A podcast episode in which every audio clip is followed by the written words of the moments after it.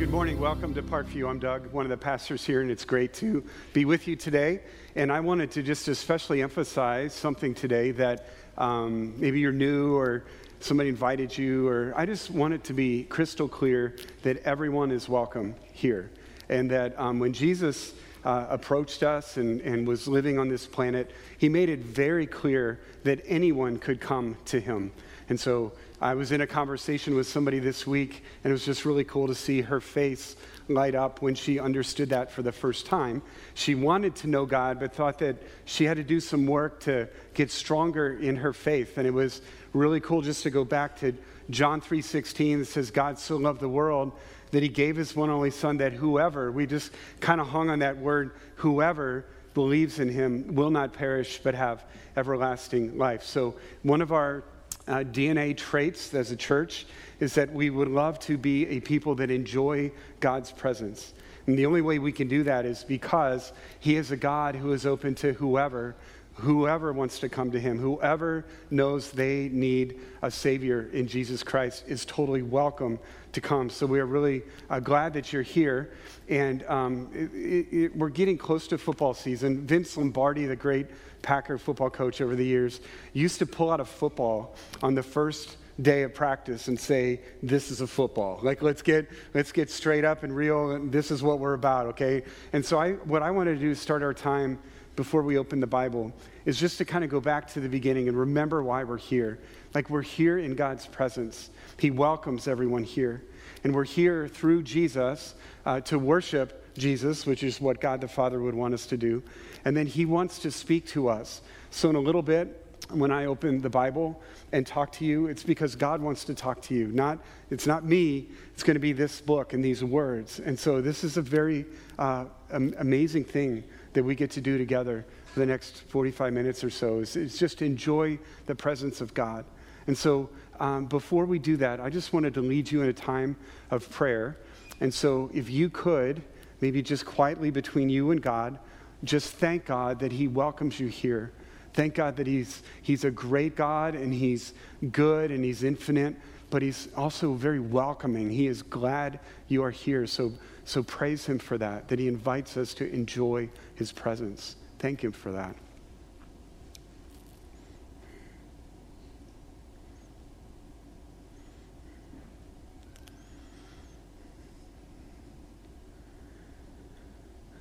And then this morning, when we read from the Bible, we're going to look especially at what do you do when there's things in your life that just are not making sense. And it seems like you've been praying to God and asking Him to help, and nothing is changing. Uh, we're going to see a beautiful passage today that deals with that. And so, before I start to teach, could you, could you just take one of those things to God right now? Like, what is something in your life uh, that, that looks broken. Maybe it's you, maybe it's somebody around you that you care deeply about, something you've been asking God to help with. Um, could you bring that to Him once again? He, he, he welcomes you to do that. He's a good God. He wants to hear our hearts today.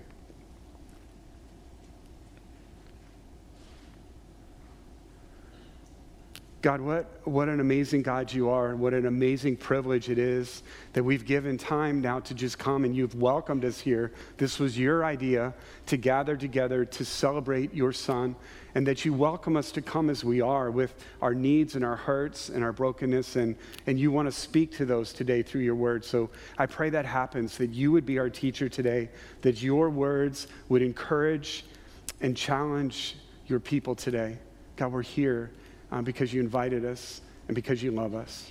In your great name we pray. Amen. All right, thanks for doing that. So if you have a Bible, you can turn to Habakkuk chapter 3. This is definitely a morning you can use your table of contents. Habakkuk is a very short book in the back of the Old Testament. If you're using a phone or yeah, you can slide to it, that's fine. It's probably easier. But we're in Habakkuk chapter 3. Uh, we've been studying this book for the last three weeks. We're going to end it today. We're going to read Habakkuk chapter 3, the last chapter. He is a prophet that lived about 500 years before the time of Jesus. What's really unique about this short book is that most of the time in a book of prophecy, God speaks to a prophet and then he speaks to God's people. But the book of Habakkuk shows God and Habakkuk having a conversation back and forth with each other. And so I'm, I'm bad at this. Like if I, um, I went with one of my older daughters to see one of my daughters to see Toy Story 4, right? And so there's there's, there's an ending there that I just, I, you know, somebody out there said, don't tell me the ending. So I'm that guy. Like, I like, if I see a great story, I got to tell the ending. So, but um, I, I'm going to do that today to you in Habakkuk chapter 3. This is an amazing ending, okay? And it's going to fit, but I just couldn't wait to tell you till the end of it. So the last three verses of Habakkuk chapter 3 go like this Though the fig tree should not blossom, nor fruit be on the vines, the produce of the olive fail, and the fields yield no food. The flock be cut off from the fold, and there be no herd in the stalls. Yet I will rejoice in the Lord. I will take joy in the God of my salvation.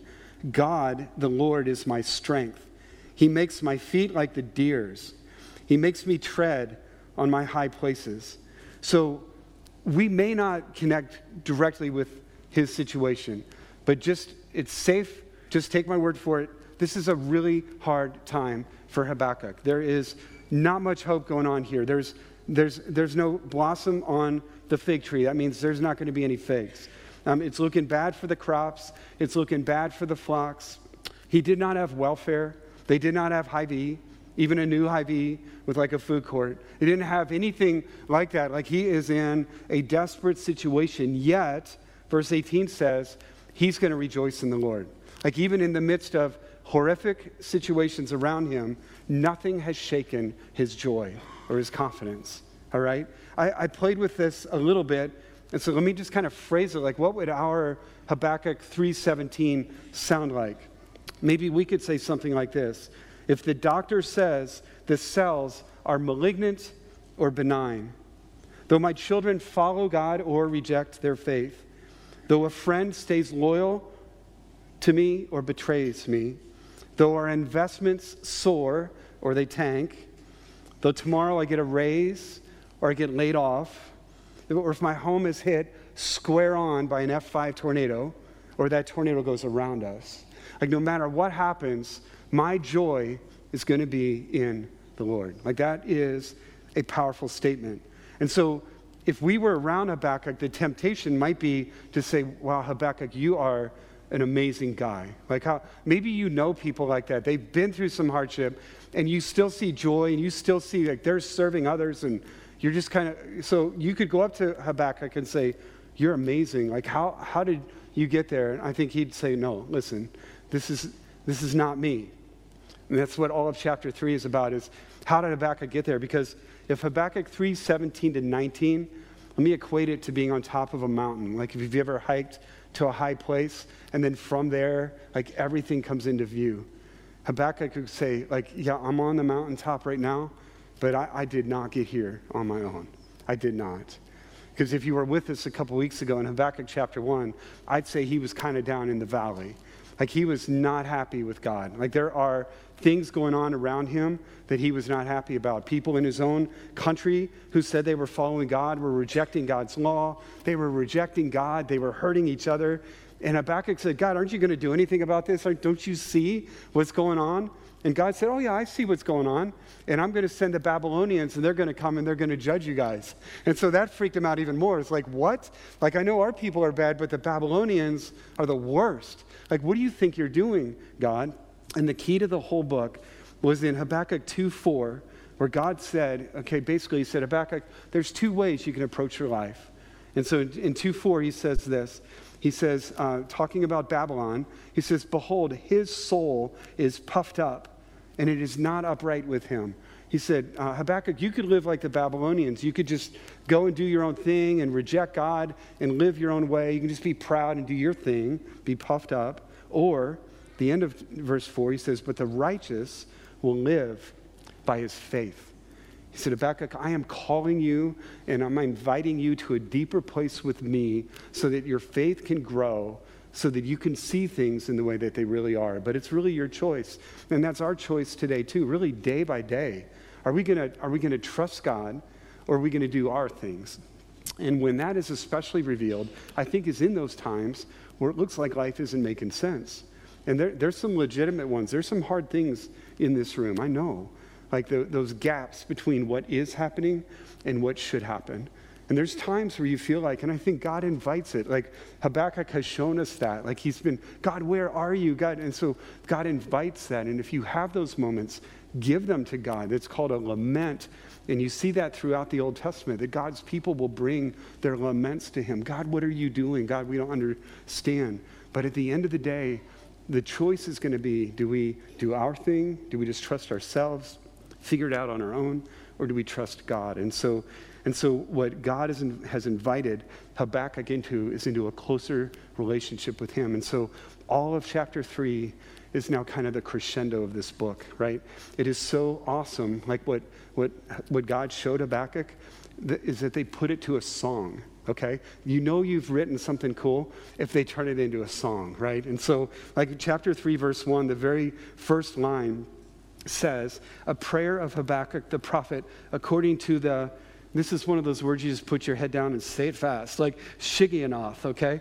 And so that's either one of two things. Either that's a kind of instrument that you would play a song to, or it might have been a familiar tune that they put his words to. But guys, these words were so profound and so helpful that, that God's people put it to music and then sang these words to each other.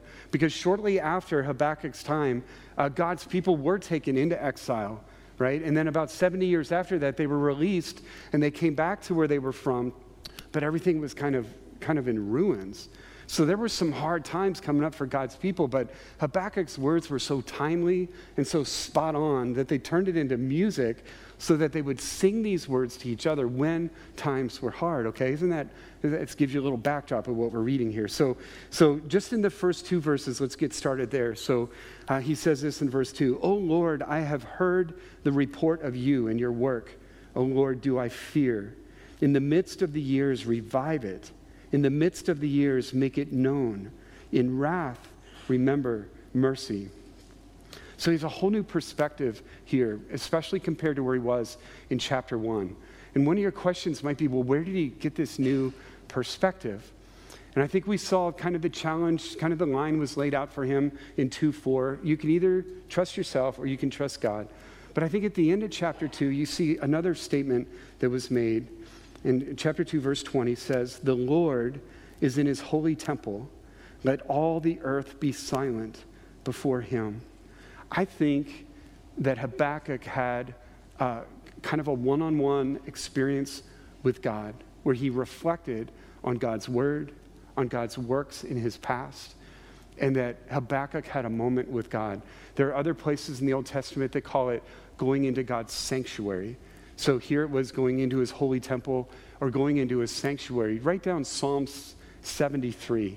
It's another beautiful psalm where the writer is named Asaph, and he's having a real struggle with what God is doing, but then he comes into God's sanctuary, kind of gets an aha moment, and you see a whole different tone after that. I believe that Habakkuk had a moment like that where he, in the presence of God, lifted his eyes off of his circumstances and lifted them up to God.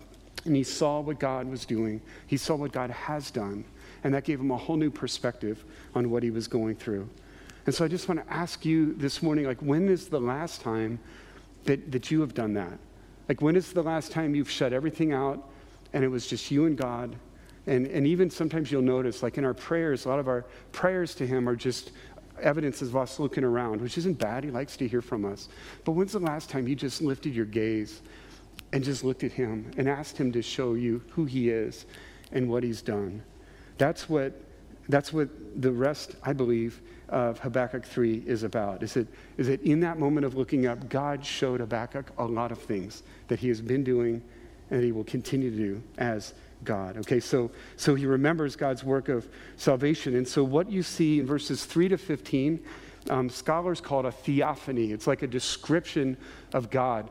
Um, maybe it's like this. Let's say that, um, we had a big wall behind me where we could just start painting images or pictures of how God has worked in the Old Testament. Okay, you would need somebody with way better art skill than me. Otherwise, you just have a bunch of stick guys and, and you wouldn't tell what's going on. But let's say somebody really good started like painting all these images of how God has worked in the past. Or maybe you've been to an older church, like with stained glass, or maybe a cathedral in Europe, or where you could literally walk around the room and just be, be moved. Like if, if you slip out of tourist mode and just start looking at the pictures, like maybe you'd see one of Jesus healing, or Jesus uh, an empty tomb or Jesus on a cross. And as, you as each picture would remind you of something God is doing, that's, that's kind of what Habakkuk does from verses 3 to 15.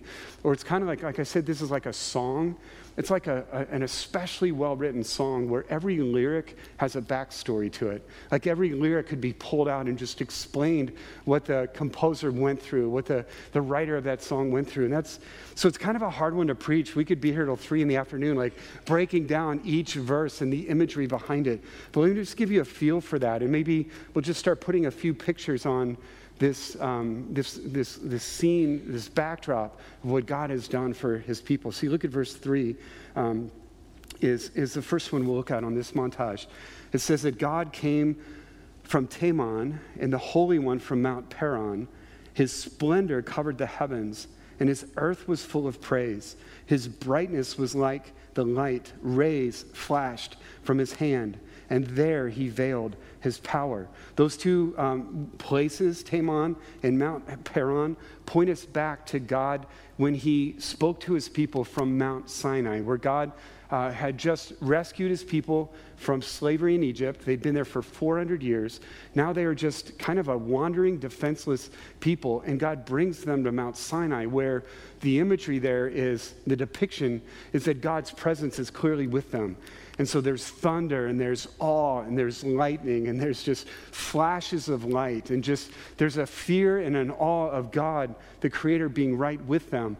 But at the same time, it's from that place that God invited Moses to come up to that mountain and where God gave Moses the Ten Commandments and God gave Moses descriptions of what it means that he was going to be their covenant God, that he was going to be in relationship with them. So those were some amazing moments for God's people on, on two hands. One is that the God of creation chose to hang out with them and be their God. And so there's kind of that, wow, he's amazing and I'm scared of that awe and that power, but at the same time, he wants me here. He's communicating with us, like he's committing himself to us. So he's reflecting back at those moments in verses three and four. And then you go to verse five, and he says, Before him went pestilence and plague, followed at his heels. He, he stood and he measured the earth. He looked and he shook the nations. And then the eternal mountains were scattered, and the everlasting hills sank low. His were the everlasting ways. So I think he's reflecting back to when his people were in slavery in Egypt the way that God rescued them was that he brought plagues and pestilences on the Egyptians. Like those plagues would only hit Egyptians and not God's people. Till finally, like Pharaoh got smart enough, like, oh, I should let these people go. Like that was a good decision. He let them go. And so God used the, his mighty power to rescue his people. And so then God leads them through a wilderness into a land where when he says God, God measured out the land, it was like God had already prepared a place for them. Like God moved and drew boundaries and said, This is going to be your land. And there were other uh, peoples there. There were big cities and fortified, walled cities there. But it says that God shook them out. It's kind of like if you go to the beach and you get sand on your blanket and you're heading home, you just kind of shake that thing out. Like God just shook out the land, like all these huge, like again, remember, you're just a nomadic people rescued from 400 years of slavery. You probably don't, you know, you're just kind of walking through the wilderness. And here this God has gone before you, mapped out a land, shook out your enemies. He's just in awe of that. And so there'd be pictures of Egypt and plagues and the mountain and thunder and lightning. And then verse 7 says, I saw the tents of Cushan in affliction and the curtains of the land of Midian did tremble. So, on this montage, maybe on the fringes, you would draw like the neighboring countries looking at this, right? And so you've got Cushan, you've got Midian. And so they're looking from the outside at this and they're scared to death. Like they're like, what in the world is going on for those people? Like, who's this God in their midst? Who are they? They're just a bunch of average people that just got released from slavery, and this God is doing all that for them. So there was awe and dread. Like they were so feared because God was in their midst. And so that's another just place of celebration. He's just, so again, around the edges of the montage, there's all these people just in awe of God and didn't know that they, they could be invited in too. But at this moment, they were just in awe and fear. And so, verse 8, he says, Was your wrath against the rivers, O Lord? Was your anger against the rivers? Or your indignation against the sea when you rode on your horses? on your chariots of salvation. I think those are imageries of how God just, just stepped in and moved big bodies of water to let his people escape from Egypt and walk across the Red Sea, or when God just allowed his people to step into the promised land, like moving a river at flood stage. We're pretty familiar with that around Iowa these days. So, like, but he took a flood stage river and parted it so that God's people could walk right in. So there'd be some pictures of Red Sea parting, of, of Jordan River parting. And so it just goes on. And so, to eventually, that montage is just filled with pictures and images of how God has just flexed his muscles and defeated the enemies of his people. Like just a, a powerful montage. And I think for Habakkuk, one of the crescendos had to come in verse 13, where he's remembering all these powerful acts. But then verse 13 really brings it home. Like you went out for the salvation of your people, for the salvation of your anointed. You crushed the head of the house of the wicked. The reason God poured out all this power, the reason God showed all these amazing works is that He cared for His people. Like He was coming through for them, He was showing them mercy. And we saw that clear back in, in verse 2, where in God's sanctuary, He said, God, I see your power. And the only thing He was left to say is, like, God, would you please be merciful? Okay? So let me go back to that sanctuary where I asked you, like, when's the last time you just got in the presence of God and you took your eyes off of your circumstances and you just looked up at Him. Um, can, I, can I tell you maybe one of the telltale signs that you have really been in the presence of God? And please don't, like, just keep going. Like, if you don't hit this every time, just keep going. He loves it that you're there, you know? But I, I, believe for me, one of the telltale signs that I'm really in the presence of God, you might say, well, I felt really close to Him or I felt His love. And I mean, those are really good. I think that I think when you're really there, what's going to come out of your mouth is, is going to be, um, God have mercy. God have mercy. Because I think you're going to be just confronted with how great, how holy, how amazing He is. And at the same time, it's, it's you, right? It's me. And, and I think one of the true signs that we're really there is like, God have mercy. And what's beautiful is, is that he's a God full of mercy. His mercies are new every day. Like that's, that's, I think that's the score. Like when you've been in his presence, is that you're in awe, you cry out for mercy, and there he is. And so that's what I really think of this montage or of this song, like for Habakkuk, where it just really turned the page was verse 13, where he said, God remembered his mercy. He went out and showed all of his power to rescue us. And we were just a bunch of slaves that he rescued committed himself to us, and he was our God. He was our defender. He saved us. He rescued us.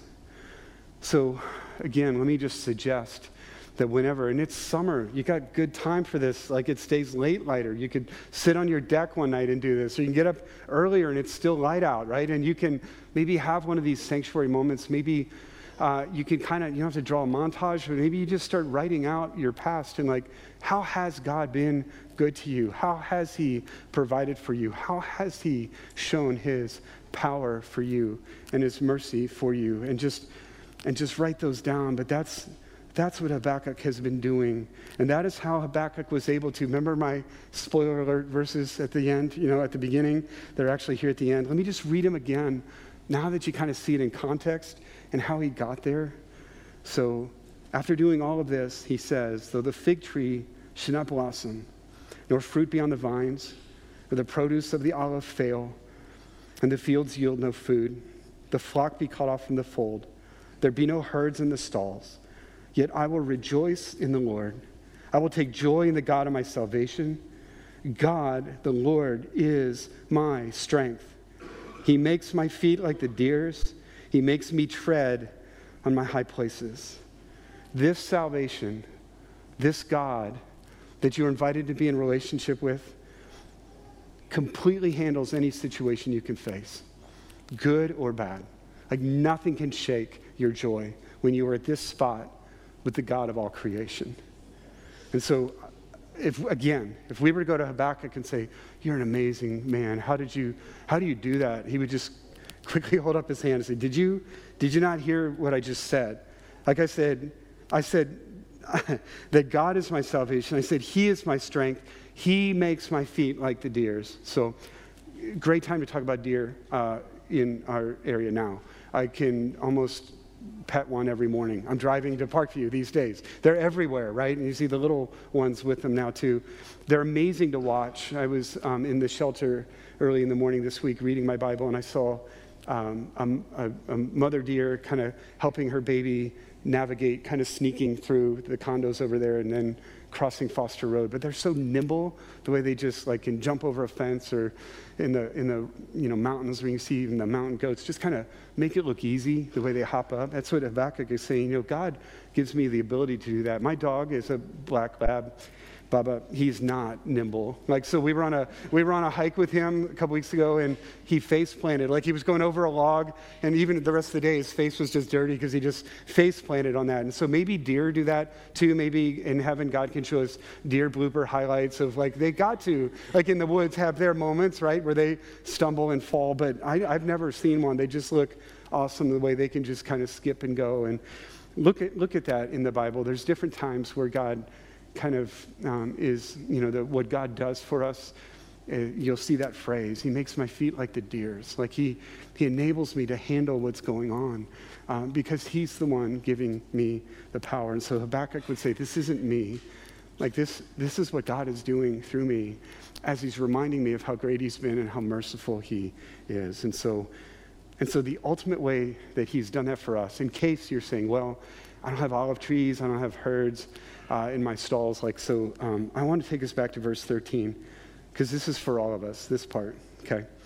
When when he said this, you went out for the salvation of your people, for the salvation of your anointed. You crushed the head of the house of the wicked. The Hebrew word for anointed is, is the word Messiah, all right? And so in that, in that verse, the way it's paralleled, it looks like it's paralleling your people with the anointed, where the illusion there is my people are anointed. They're kind of set apart. I'm really caring for them. But when you're, when you're interpreting Old Testament prophecy, there's always a, a short term and then there's a big picture long term. And so the short term, I think, is true that God is, these people are his people. He's going to care for them. When they go into captivity in Babylon, he's going to bring them back. He's going to still be their God. He's going to punish the Babylonians. So all of that is short term. But I do believe that word is a very significant word in that it's reminding us of the big, the big picture of what God did. Because when he brought his people back from Babylon and helped them reestablish Jerusalem and the worship there, and they were a people again. Again, about 500 years later, uh, Jesus was born, the Messiah. And just as God had promised that through his people would come a Savior who would be the Savior of the world, who would rescue not just this nation of Israel, but like everyone that has ever lived. I think that's a clear picture there to God offering salvation, offering rescue to all of us, offering this, this joy to everyone. And so God was working a plan, even through Habakkuk's day, to bring rescue and salvation to the whole world, to everybody that has ever lived. And so uh, Jesus has come to, to defeat our greatest enemy, sin and death. And so you look at the cross and when Jesus died, that's where he defeated our enemies. Sin and death rose again from the dead to give us life, to prove his victory over sin and death. And now he is there to offer us uh, a joy that is lasting, just like in the Old Testament where they knew God was present with them and they had his law and he communicated now it is an even better picture where this God offers to come and live within you through Jesus, that He is God with us, that He is God in you through what Jesus has done. Uh, Jesus has broken down the wall that was between us and God. And so, remember at the back of the beginning of Habakkuk in chapter 1, uh, he saw what should have been and he saw what was, and there was a gap. And he's saying, like, God, this isn't right. Like, look, look how your people are acting. Look at the injustice. And here's who you are. But I, I, I think um, we can do that too. We can look at our world today and say, look at all the stuff that's wrong. But I think what's front and center for us is that there's another gap that's screaming for our attention. And that's the gap between who God has made us to be and how we live. you know, and so, and so, um, God sees that gap in every one of us. That's why Jesus needed to come, because that gap comes from sin, from us re- resisting God, doing our thing instead of his thing. And Jesus, in his mercy, came to die for sinners, came to die for people that have this gap, so that you can be forgiven for that sin, and so that you can have power over that sin, and so you can begin to live the way that God has created you to live. Like that is uh, an amazing gift. And it is in that place of joy in that relationship with God that I think three things can happen to us. Okay, the first step is that you can be restored in a relationship with God, that that gap, you know, that's there because of your sin, because you have fallen short. Jesus died for that sin. He takes away that sin. He forgives that sin so that you can know, like if you have a sanctuary moment this week where you go on your deck and you're trying to talk to God, you can know that He hears you. You can know that you are His son or daughter because Jesus has taken away that sin. Okay, so He can restore your relationship with God. I think, second, then, is that He gives you access uh, to, to His presence, where He can then show you what He has done in the past and what he is doing in your life now and, and how you can he's calling you to faith in him. That comes um, also as evidence of that of that relationship you have now with god through jesus. And the last one is this um, when, when Jesus rose again from the dead um, and, and won that great victory for us, died on the cross, rose again from the dead, he appeared that night with, uh, in a room with some of his followers. And so they had been hearing stories that Jesus was alive, and, and it was, but they were still afraid, and the doors were, cl- were locked and closed, and they were in this room. And Jesus just suddenly appeared to them. And so they were afraid. He had a couple times say to them, Peace, peace be with you, and calm down. So, but then he said this to them as the Father has sent me, now I am sending you. So when you have this salvation from God, your relationship is restored. He can help you through your hard times. You can still have joy. But there's a third level to this. It's not just that you can be okay when hard times come your way, but you can be so secure in who God is and what He's done for you that now you can willingly step into places when you, when you see this gap in our world and you see things that aren't right, instead of just going back and going, man, somebody should do something about that, and God would say, oh, why don't you? Like, uh, you know, Jesus came to, to rescue you. He came to take you from the bottom of the mountain, and he showed you the journey to the top. Why don't, why don't, why don't you go back down to the valley, find some other people that are struggling there, looking, and they're hurting, and what if you just kind of took a risk and went down and did that? So um, there's a family sitting right in front of me that their daughter has taken that invitation uh, from Jesus, got her prayer letter this morning from Southeast Asia, and um, in a place that's been brutally hot. It was hot here yesterday, but nothing compared to this part of the world the last couple weeks. And um, kind of ho- some hostility in this area in different ways. But even in that moment, teaching English to some children, one of them asked her, um, are, you, are you a Muslim? And she got to kind of whisper, I follow Jesus, you know? And so if you knew who this person was, just amazing joy and um, life. And just what a beautiful picture of her risking what was a good setup here, a good family, good friends, a good job, but to be so secure in what God has done for her that she's willing to go and make sure that others get to know that they can go to the top of the mountain too. So, um, that, that's what Jesus is offering us today. So I was trying to think how to wrap this up. And I was driving home from Cedar Falls last night. Three of my five immediate family are still up there. So um, my daughter goes to UNI, and I'm learning more about Cedar Falls. There's something this time of year called Sturgis. I just knew about the one in South Dakota with all the Harleys, right? So, but there's a Sturgis celebration in Cedar Falls, and there was a big race this morning. So my son ran a half marathon, my daughter ran a 5K, and then there's an outdoor church service where my daughter is an intern at Prairie Lakes Church. So three of them are up there doing all that. My son did great in the half marathon my daughter finished, which is great. So, but the other, uh, the other daughter and I um, were driving back last night. Uh, Hannah and Hannah spent a semester last semester in Scotland, and we were just around all these runners last night. So maybe that's how we got this analogy of Eric Liddell. He was Scottish. He won a gold medal uh, in 1924 in Paris. It was an amazing runner. He's also uh, uh, very much in love with Jesus Christ. So this is like an example of Habakkuk 3. So a man in great success was just given a gold medal, and this is what he said. It has been a wonderful experience to compete in the Olympic Games and to bring home a gold medal. But since I've been a young lad, he's Scottish, a young lad, I had my eyes on a different prize. You see, each one of us is in a greater race than any I may have run in Paris. And this race ends when God gives out the medals. Like, that's so cool. He just won a gold medal. He's probably in his early 20s. It'd be really easy to get full of yourself and be all about you. He's like, no, this is cool, but you know what? I'm in another race. I found something better. If you track, a lot of people know that, and there was Chariots of Fire, was a movie made about him and all that. But if you continue to track his life, he went to China then as a missionary. He was raised there by his parents. And he lived there during a very intense time when the Japanese occupied in the early 1940s. They encouraged everybody to get out of the country. And so his wife was pregnant, had two young kids, and he did send them to Canada, but he chose to stay. And then he was placed in a Japanese internment camp, and it was horrible environment. Um, no running water, no working bathrooms, just open cesspools, rats, disease, sickness. But he would wake up every morning there and spend an hour in his Bible reading the Bible and talking about God with a roommate. And then the rest of the day, his goal was to bring life to that camp. And he was known as Uncle Eric.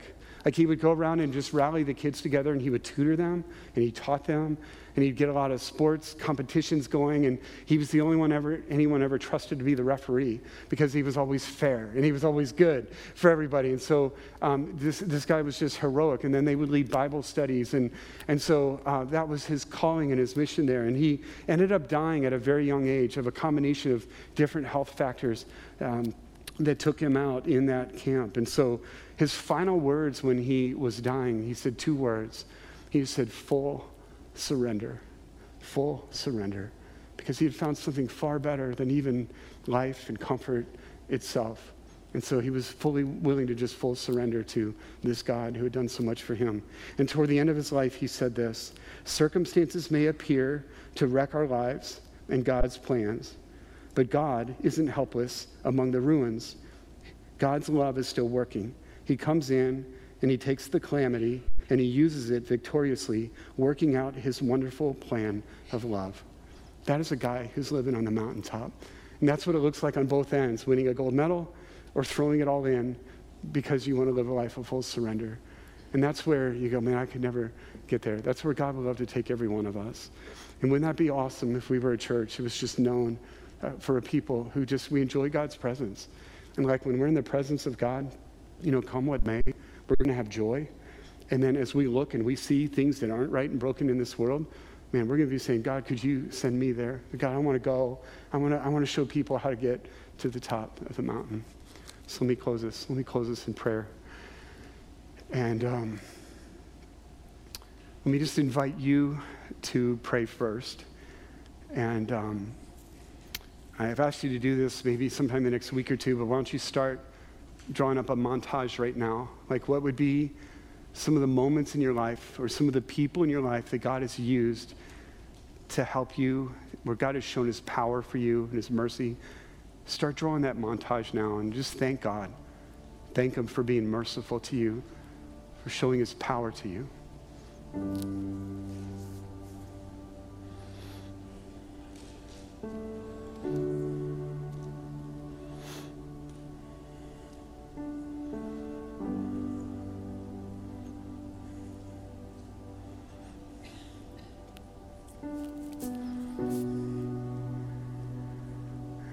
To tell you what to do, but as you're drawing your montage, could you please save a bunch of space right in the middle of it? Because the greatest thing he's done for you is you would just draw a cross there. You would draw a cross because at that cross is where um, the Messiah, Jesus, the Son of God, came and he died for you and he showed his greatest power on your behalf. He defeated sin and death, and he showed it his greatest, greatest mercy for you because you didn't deserve that, and he gave his life for you. And so that cross there will help you because the darkest day that ever happened on this planet was when the sinless Son of God was hanging on that cross. And so you've got some hard things in your life too, but when you lay you lay your hard thing before the cross, and then you also look at that montage and you see the great things God has done for you. It brings you a lot of perspective because God took that worst thing that's ever happened on the cross and He turned that into the greatest thing that has ever happened to this planet. That the sinless Son of God died for us to set us free from sin and free from death and give us access to the creator of the universe so that we can come to him at any time with whatever it is that's struggling us and find hope and peace and joy and then be sent by him back to a world um, that, that needs to know him. So make sure that cross is right in the front, right in the center of your montage. And then and then do that. Like what was what was that thing you prayed for at the beginning of my message. Like, what is tugging on your heart, breaking your heart?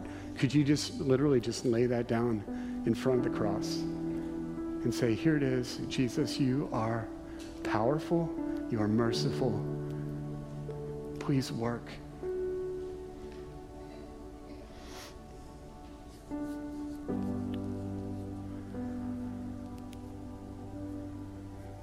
I ask you to do one more thing. Like, so maybe it's what you just laid before him, but when you look around and you just see some pain or you see some hurt, maybe it's local, maybe it's a part of the world, maybe it's some people you know, um, and you see some pain, you see some brokenness, maybe I wonder if in a new way or a fresh way you say, okay, God, with everything you have given me, I want to go. I want to go to them. I want to go to that person. I want to build a friendship. I want to take the gospel. I want to show them how they can go up this path to the mountain and find who you really are. So maybe in a fresh way, say, God, would you send me? Would you send me to go and, and help and lead someone to you?